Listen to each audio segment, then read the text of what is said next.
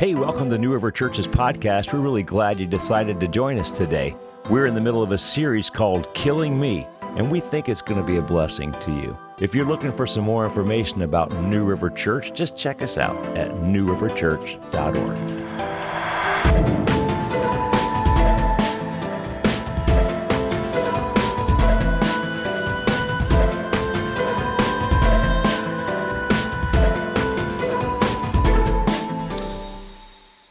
right, Hebrews chapter 12.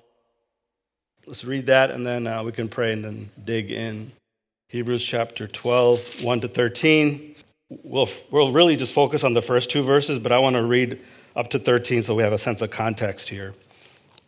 Okay, Hebrews 12. Therefore, since we are surrounded by so great a cloud of witnesses, let us also lay aside every weight and sin which clings so closely, and let us run with endurance the race that is set before us, looking to Jesus, the founder and perfecter of our faith, who for the joy that was set before him endured the cross, despising the shame, and is seated at the right hand of the throne of God. Consider him who endured from sinners such hostility against himself, so that you may not grow weary or faint hearted.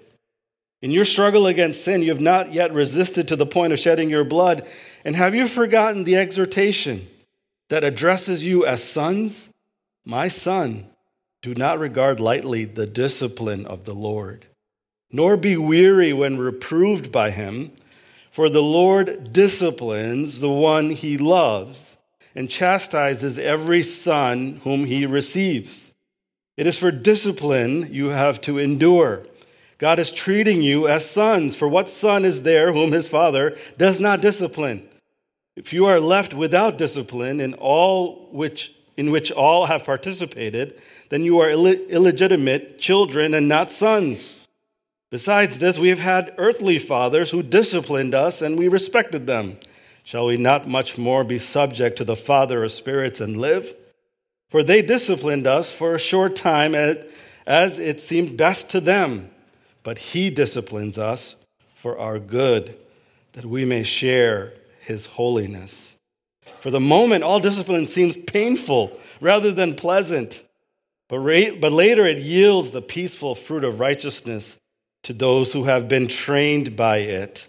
Therefore, lift your drooping hands and strengthen your weak knees out of joint, but rather be healed. This is God's word. Amen. Let's pray together, real quick. Father, as we bow our hearts now before you, we ask that you would speak. We need to hear your voice, Lord Jesus. And so move everything else out of the way, and we pray that we would see Jesus. Open our heart, open our eyes to see Jesus. And so, Father, by your mercy, may your people hear a better sermon than I could ever preach. And I, ask this in the matchless name of Jesus Christ. We pray. Amen. Amen. Well, when I was growing up, I would see this poem everywhere, especially framed as a poster in somebody's basement, or I actually had it when I first came to know the Lord as a, as a little uh, card in my wallet that I carried around. And the poem was called uh, Footprints in the Sand. Anybody familiar with it, or you, you have it with you right now? um, the poem, if you don't know what it is, the poem is a person who has a dream, uh, the, dreaming of two sets of footprints in the sand. One belongs to the dreamer, and the other to the Lord. And then all of a sudden, the dreamer notices there's only one set of footprints during times of trouble, and he thought the Lord abandoned him. And so Jesus answered him, My precious child, I love you and will never leave you, never ever, during your trials and testings. When you saw only one set of footprints, it was then that I carried you. That's really sweet. And there's, it's true. It's just truth to that.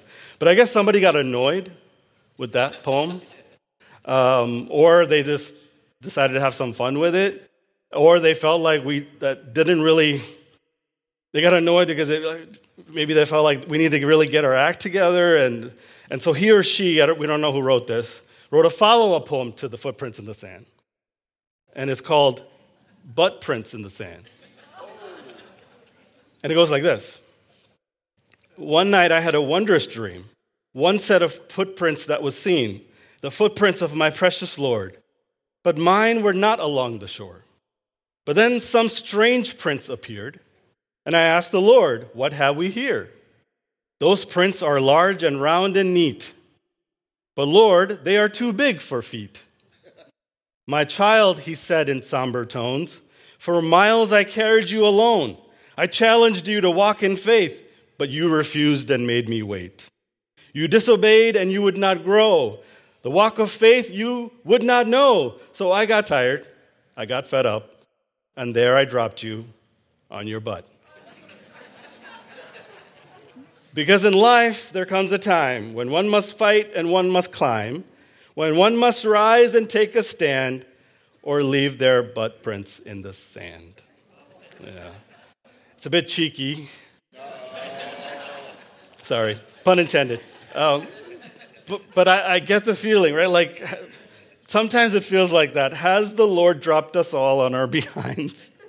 Has, does Jesus just get tired of us, fed up. Maybe we feel like that. Like sometimes he's just up there and looking at his angel Gabriel, and he's just like, "Why did I save Robin again?" You know, does he do that? maybe your, your, your struggles in life, uh, maybe that, that, that chronic sickness, all those years of praying for, that you, you've been crying out to the Lord for that, that wayward relative that they're not, still not saved or unchanged, and you, maybe you're fighting that same habitual sin, that, that same prayers that just does not seem to be answered, the same difficult issues in marriage and parenting, and, and why do some people go through things unimaginable and others don't? Uh, why do some trials never seem to end? Uh, I don't have any answers, easy answers at all. And I, we're not going to be able to look at all the difficulties we, could, we all go through. But according to the passage this morning, there's something we can kind of hold on to. That when we experience adversity, though we don't understand it all, according to this passage in Hebrews 12, that we can at least in part see it, that in the pain, that there's a God's process of training. Training of making us what He wants us to be. And that's what's called the discipline of the Lord, and that's what we're going to look at uh, this morning. This is the last message, like I said, in our series, Killing Me. We looked over the weeks many, many different word pictures of growing intimacy and intensity of how God wants to relate to us as we grow and wants us to grow. And we saw that uh, we need to see Him as potter and clay. That's how it started. And then last week, the deepest intimacy of it all, the relationship of it all, husband and wife. Now, interspersed throughout the series, we saw that this growth that God desires for us does not happen without struggle. And so the book of Hebrews, unknown author, don't know who actually wrote it, but was originally written to, the Jew, to Jews who became Christians. But as they came to know the Lord, they, got, they started to get persecuted. And they, some of them decided maybe we should just go back to Judaism where it was easier. And so these are people that have been beaten down with difficulties, troubles, and suffering, and some of them are ready to give up. And so, really, Hebrews is one intense letter on public pastoral counseling. That's what it is. The writer wants his readers to understand how do you become the kind of people who can cope with life, especially with the brutal realities of life. And so the image I want to look at this morning from Hebrews 12 is the, the author gives us is one of an athlete and a race. And maybe that'll help us put some vocabulary to understanding why we go through some stuff that we do. So let's look at three things here real quickly. First, let's look at the marathon of life. The marathon of life. And uh, several things about the marathon of life uh, here from this text. First of all, it's a regimen of difficulties. Right, look how it starts. It says uh, in verse 1, towards the end of verse 1, let us run with endurance the race that is set before us. The, the word literally is, the author says, let us run the agon. Agon is where we get the word agony. Uh, before the Olympics, there were what's called the Pan Hellenic Games. That's what he's referring to here. It started with a long foot race, and then there would be other sports involved, like wrestling and even boxing. So that's why later he talks about lame feet. He's talking about the foot race. When he says drooping hands, he's talking about boxing, right? And the reality is these folks have given up. Their, their hands are drooping. They stopped fighting. They, they're not in the race anymore. And so, and then he uses the word run in the present tense, which means keep on running. And then he says, with endurance. The point isn't speed, the point is stamina. Keep on running. Uh, the word endurance, un- to remain under the challenge, remain under the difficulty, and remain under the struggle. The idea is remain under. The, the point he's making is that the Christian life is it's not a stroll or a sprint. It's a long, agonizing marathon.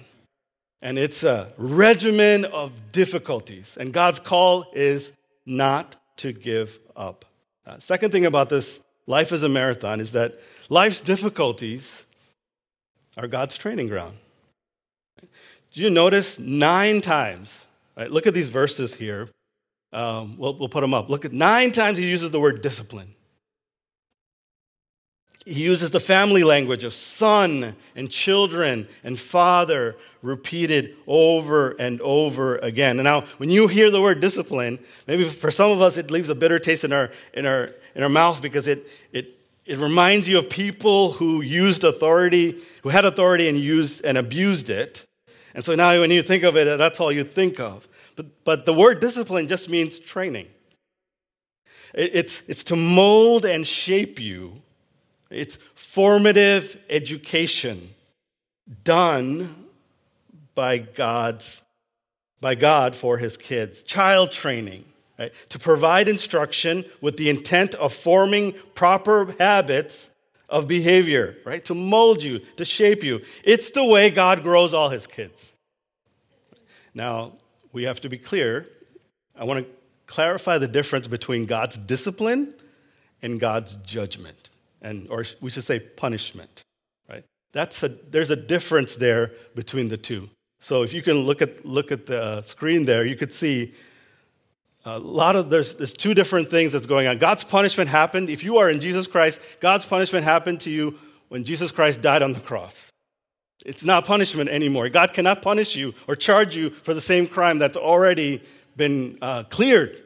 Right? So God's punishment has wrath, is about wrath against sin. God's discipline is love for his child. One God is judge, the other God is father. One is actual punishment. This is uh, Pastor Doug helped me with this. One is actual punishment. The other one feels like punishment, but it's not actual punishment. One is aimed at justice. The other is aimed at restoration. One was, is done in the past, it's happened on the cross. We, we accept Christ and we're forgiven.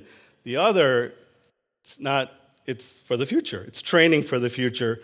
One has to do with rejection, the other has to do with refinement. Right. Did you notice here in, in chapter, uh, chapter 12, verse 2, Jesus is seated at the right hand of the throne of God? Why does he put that in there?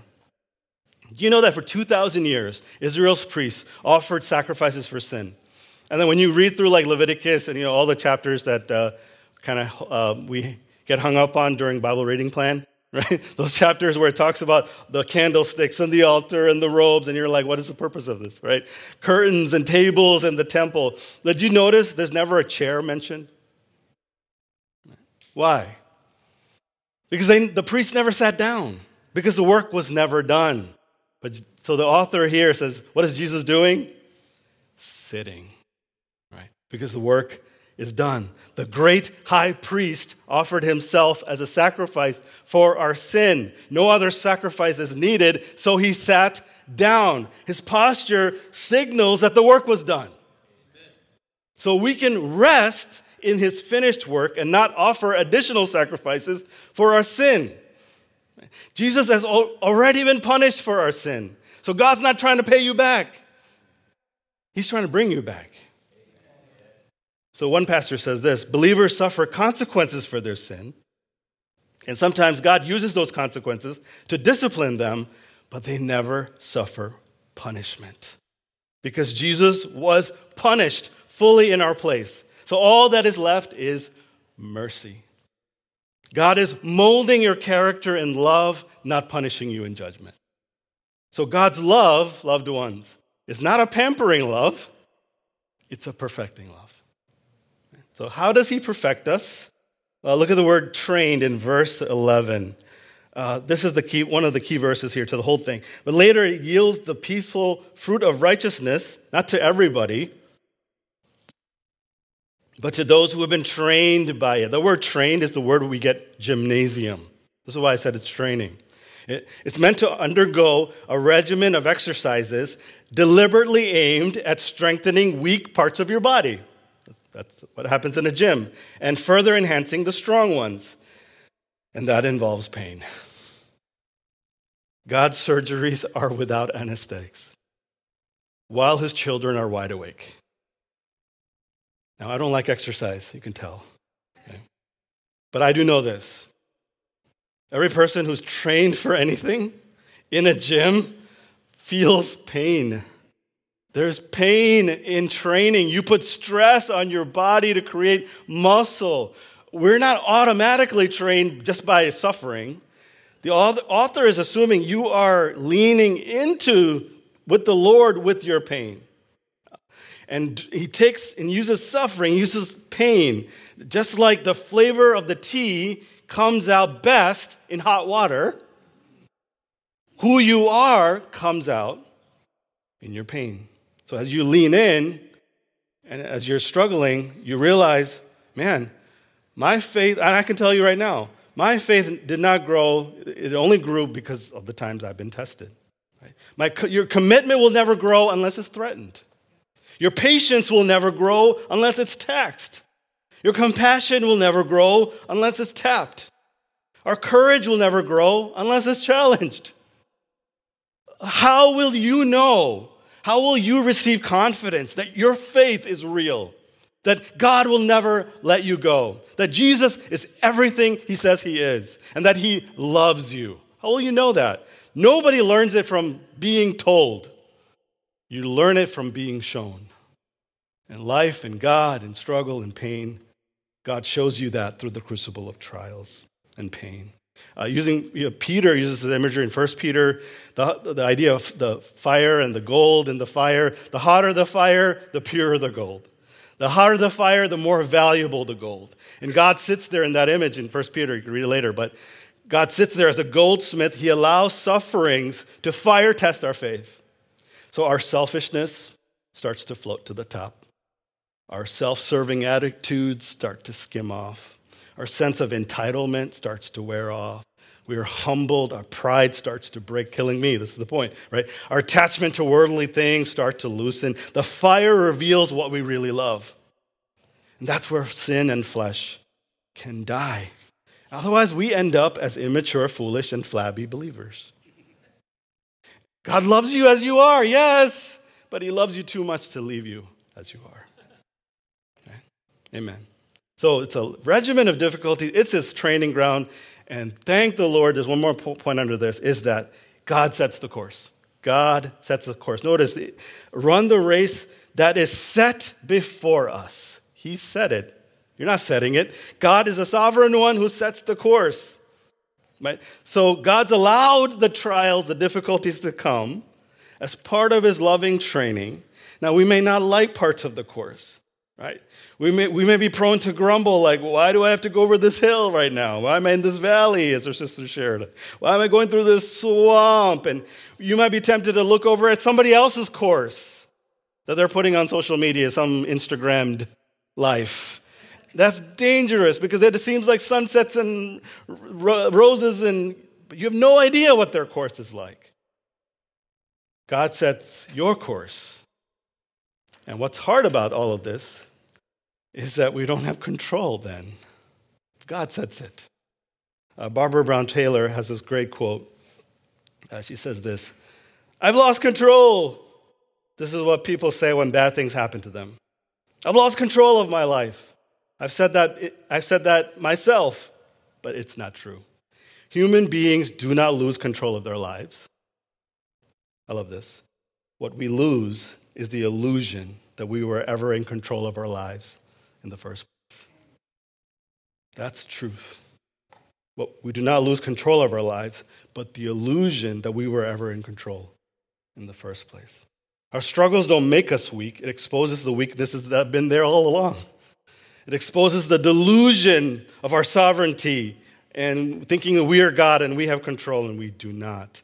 And the good news, loved ones, is yes, I am weak. Pastor Jim, Sim, Jim says, God is attracted to weakness. Right? God is attracted to weakness. And the author of Hebrews says, God's not sending needless drills and tests for fun. We might not understand it. I mean, there are so many things, guys, I can't, I don't understand why I had to go through that. I really don't understand. But just because I can't think of a reason doesn't mean God has, doesn't have any reason. So when the difficulties of life are overwhelming you and the, with troubles and tragedies overwhelming you, you feel like everything's out of control, just because that's not your plan does not mean there's no plan. God's setting the course. It's a marathon of life, regimen of difficulties orchestrated by God. It's fatherly training, not to punish us, but to transform us through the difficulties. So that's, that's the case, then, secondly, how do you run? How do I run this? How do I, what do I do? Well, we can't change aspects of the course. We can't change how long the course is. We can change how we run. And that's what the author here uh, tells us in verse uh, 1. Let us also lay aside every weight and sin. Hey, by the way, did you notice the us? This is all done in community. This is not done uh, solo. We're surrounded. Let us lay aside. Let us run, right? Through friendship and time and shared tears. In community is how we run. But the point here, he says, is we must cast off anything that keeps us from running. But notice, he doesn't just say sin. Do you see that? Let us also lay aside every weight and sin, which clings so closely. Wait a minute. One is sin, the other is weight. It can refer to physical weight, unnecessary baggage that's going to slow the runner down or drain their energy. The idea of sin clinging so closely is the idea of having a rope tied around your legs as you run. Sin starts off as cobwebs that turn into cables, as one author says, and then they become too, they're, initially they're too weak to be felt until they're too strong to be broken. But Picture the start of a marathon. All right? You don't, you don't show up wearing a huge winter coat, all weather pants, hiking boots, and a 50 pound pack. Right? That guy uh, does not stand a chance of finishing because you look at him and you said, you need to lay aside that weight. Right? Weight and sin are two different things here. What he's saying is, on the one hand, yes, we have sins, entangling sins, sins that keep tripping us up, but we also have weights. What are, what's the difference? Weights are not sin in themselves, but they also keep you from running. So, a lot, a lot, of times when we are overwhelmed with life and we stop running, we lay down on the track and we stop running, and others of us are full of anxiety and bitterness because we're it's out of out of control the illusion right? And so it comes out as anger over functioning but underneath all that anger is often fear and sadness. And so we try to cope by running after even good things weights. They're weights. Uh, so what he's saying is it's not enough to say yes i avoided porn on the internet today while you just binge watched Netflix. Or you spent hours on social media or fantasy sports or video games or online shopping or food or stocks or, or sleeping. These things that we do to self soothe, these numbing distractions, especially when, because of pain and being overwhelmed with life. Uh, Pastor John Piper says the race of the Christian life then is not fought well or run well by asking, what's wrong with this or what's wrong with that? That's not the question. The question is is this thing, even good things, in the way of greater faith, greater love, greater purity, greater courage, greater humility, greater patience, greater self control? So it's not, is it wrong? The question you should be asking is, does it help me run? Does it help me run the race? Does it help me run after Jesus? Does this person I am dating help me run towards Jesus? Again, a wonderful person. But is it at the wrong time? If it's at the wrong time, it becomes a weight. And I can't tell you what your weights are. That's something you have to self evaluate here. Are there things right now hindering you from running that you've allowed in your life because of the pain and the adversity and all of that that you've allowed these things to, because you need to cope and soothe yourself? What the Lord is inviting you is there, right there, uh, to a place of surrender. These, these sins and weights are kisses that are killing you. And God says, No, I'm going to address that as a wound because God's wounds are what cures us while sin's kisses kill us. So we've got to lay out, cast off some things to run. But then now, lastly, what's my motivation, right? How do I then keep going? Okay, these are the things I God's pointing to, Spirit of God's pointing to, but how do I keep going? How, what's going to help me keep going Thursday, right? This week. What's going to? So he gives us three motivations, okay? And we'll, we'll end with that. Three motivations. Author, author gives us th- uh, more motivations to keep running. By the way, he's, he's talking to those who have a personal relationship with Jesus Christ. You're, those are the runners. So if you haven't done that, then you're not even in the race. You're just on the sideline. So uh, the call is to join him and to know him, and, to, and, to, and he throws you into this, into this race of life. All right, three motivations. First, he says, look back. Look back. Notice how it starts. Therefore, since we are surrounded by so great a cloud of witnesses. When you see the word therefore, you have to ask, what is therefore? Therefore. And so that's Bible joke, right?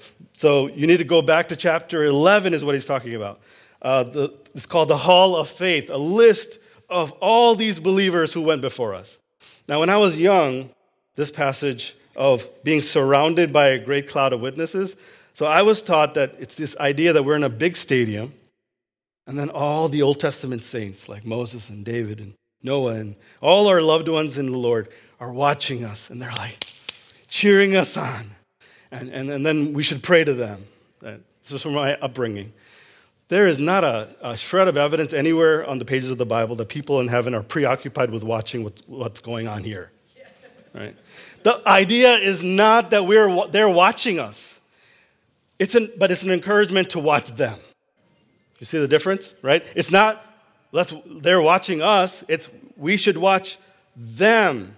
Go back to what the way they ran the race. And you can go back to chapter 11, and as you read through all of them, all kinds of difficulties, they all testify to you it can be done all kinds of crazy stories. We, can't, we don't have time to go into all the things in chapter 11 that he mentions. Look back. Look at all those who've gone before you. It's, and they're all telling you it can be done. That's a motivation. Look back. Secondly, look up. Look up. Look at verse 2. Looking to Jesus. See the word look? It's the sense of distracting one's attention or directing one's attention without distraction, looking away from all others towards one. It's not a glance, it's a gaze. Not a glance on Sunday, a gaze for life, a gaze to put everything on, to put your whole weight and trust in. Look at him. And he says the word Jesus, he doesn't say Christ, says Jesus. That's his human name. Uh, it refers to his compassion, that he is in this with you looking to Jesus, the founder. The idea is author of faith. He's the reason you have any faith at all. He decided to save you. Before the foundation of the world, He loved you. And at the right time, He saved you and put you in this race. So then that only leads to one logical conclusion He's not only the author, He is the perfecter, the finisher. He's, got he's going to finish what He started. That's your motivation. He always finishes what he starts. And if he's the author and finisher, he's also in the middle. I love these lyrics from Maverick City God of my present, God of my future, you write my story, you hold it all together. You are the Alpha and you are the Omega. You're in the middle. You hold it all together. So looking back, looking up, one last motivation. He says, Look ahead. Look ahead. Looking to Jesus, the founder and perfecter of our faith, who for the joy that was set before him endured the cross, despising the shame. Jesus knew that through the, though the process was hard, the journey was taxing, the end of his race, there was joy. Right? Joy. It says joy. What joy about what? Right? What, what, what joy does he get? Joy in bringing glory to the Father? Absolutely. Joy in finishing his high priestly work that we mentioned earlier that he came to do? Absolutely. But there's something else wrapped up in his joy. That's you and me. In his race, he endures and he runs, but at the end, he climbs a hill. And instead of stripping himself uh, of the weight of sin, he willingly takes it on himself. So you and I would never have to carry it. He disregards the disgrace he would experience. He runs that race and he triumphs, uh, rising again after the third day, and he sits at the right hand of the throne of God. And notice the, uh, the in Hebrews 11 is remember Moses, remember uh, David, and remember everybody. But here it doesn't say remember Jesus, it says look to Jesus. Look to Jesus. And Jesus got us at the end of his race. We will get him at the end of ours. He sets us as his joy when he ran. Man, that is my greatest motivation that he thought of me. As he ran, nothing stopped him. So now I will set him as my joy as I run. Because life is this long, difficult marathon. So then what how do you run this race? You take a step. Rather than praying for some dramatic moment that God can use, some amazing resolution, we have to see the character of life. It's not set in two or three dramatic moments, but let me tell you, 10,000 little moments. Right? This race takes steps. The character that's formed in the little moments is what's going to shape you uh, how you respond to the big moments of life. So, what's going to change? What's going to help you run this long race? 10,000 moments of personal insight and conviction. 10,000 moments of humble submission, 10,000 moments of foolishness exposed, wisdom gained, 10,000 moments of sin confessed, repented, and rejoiced in Christ, sin forsaken, 10,000 moments of courageous faith, 10,000 choice moments, points of obedience, 10,000 times of forsaking the kingdom of self and running towards the kingdom of God, 10,000 moments where you abandon worship of the creation and give yourself to the worship of the Creator. And how, what, what's going to make that possible? It's relentless, transforming, little moment grace. And putting your weight on it means step by step, moment by moment, trust. Steps turn into miles, which turn into years, which turns into a legacy. And what's involved in every step? Please do not miss this. Looking at Jesus. Looking at Jesus. What, what does that mean? Uh, this past Easter, I was thinking about Mary Magdalene in John 20. You remember her in John 20? Uh, she's forgotten God's word. She's looking for a dead body. This is Easter right? She's looking high and low for Jesus. She almost gets into a fight with the gardener because she, she thinks someone, right? Like she, she's confused, she's weeping, she's lost, she's broken. Uh, very loving and passionate, relentless and fearless woman. She's really blind to spiritual reality. And interestingly, in that section, like she sees angels. she sees angels, but she, she doesn't realize it. Blinded by her tears angels in front of her. And Jesus says in John 20, He says, Woman, why are you weeping? Whom are you seeking? Right? Supposing him to be the gardener. this is the fight. Sir, if you carried him away, tell me where you've laid him, and I will take him away. And Jesus says to her, Mary. She thinks she's in the middle of a disaster. She's fallen down on the race. And there Jesus meets her. Uh, she doesn't even realize it. Jesus himself is breathing down her neck, and she feels alone. She's about to be made one of the most famous people in all of the world in history, and she feels devastated. abandoned, fallen down in her race. And then she, when she finally takes, talks to the Lord, she, she, she doesn't know, like, I, I want to look at her and say, Mary, what, how, be careful how you're making sense of your life right now. what looks like disaster, my dear sister, is a grace. What looks like the end, Mary, is the beginning. What looks like hopelessness is God's instrument to give you real, lasting hope. And I love this interaction. He says, Mary.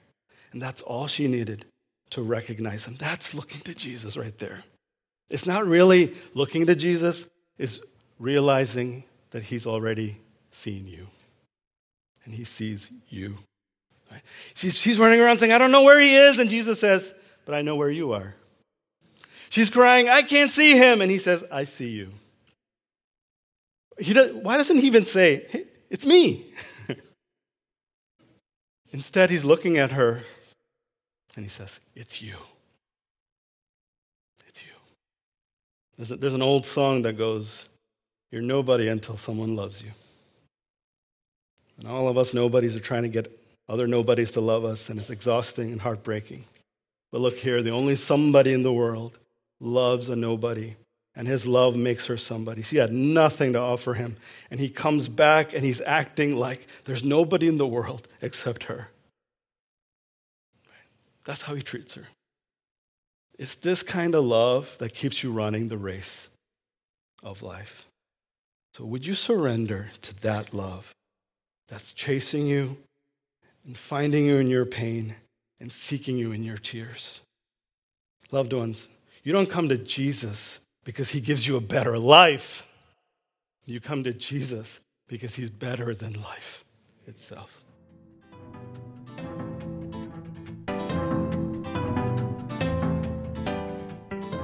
Well, that about wraps it up for today. We hope that today's message was a blessing to you. If you're looking for more information about New River Church, just check us out at newriverchurch.org.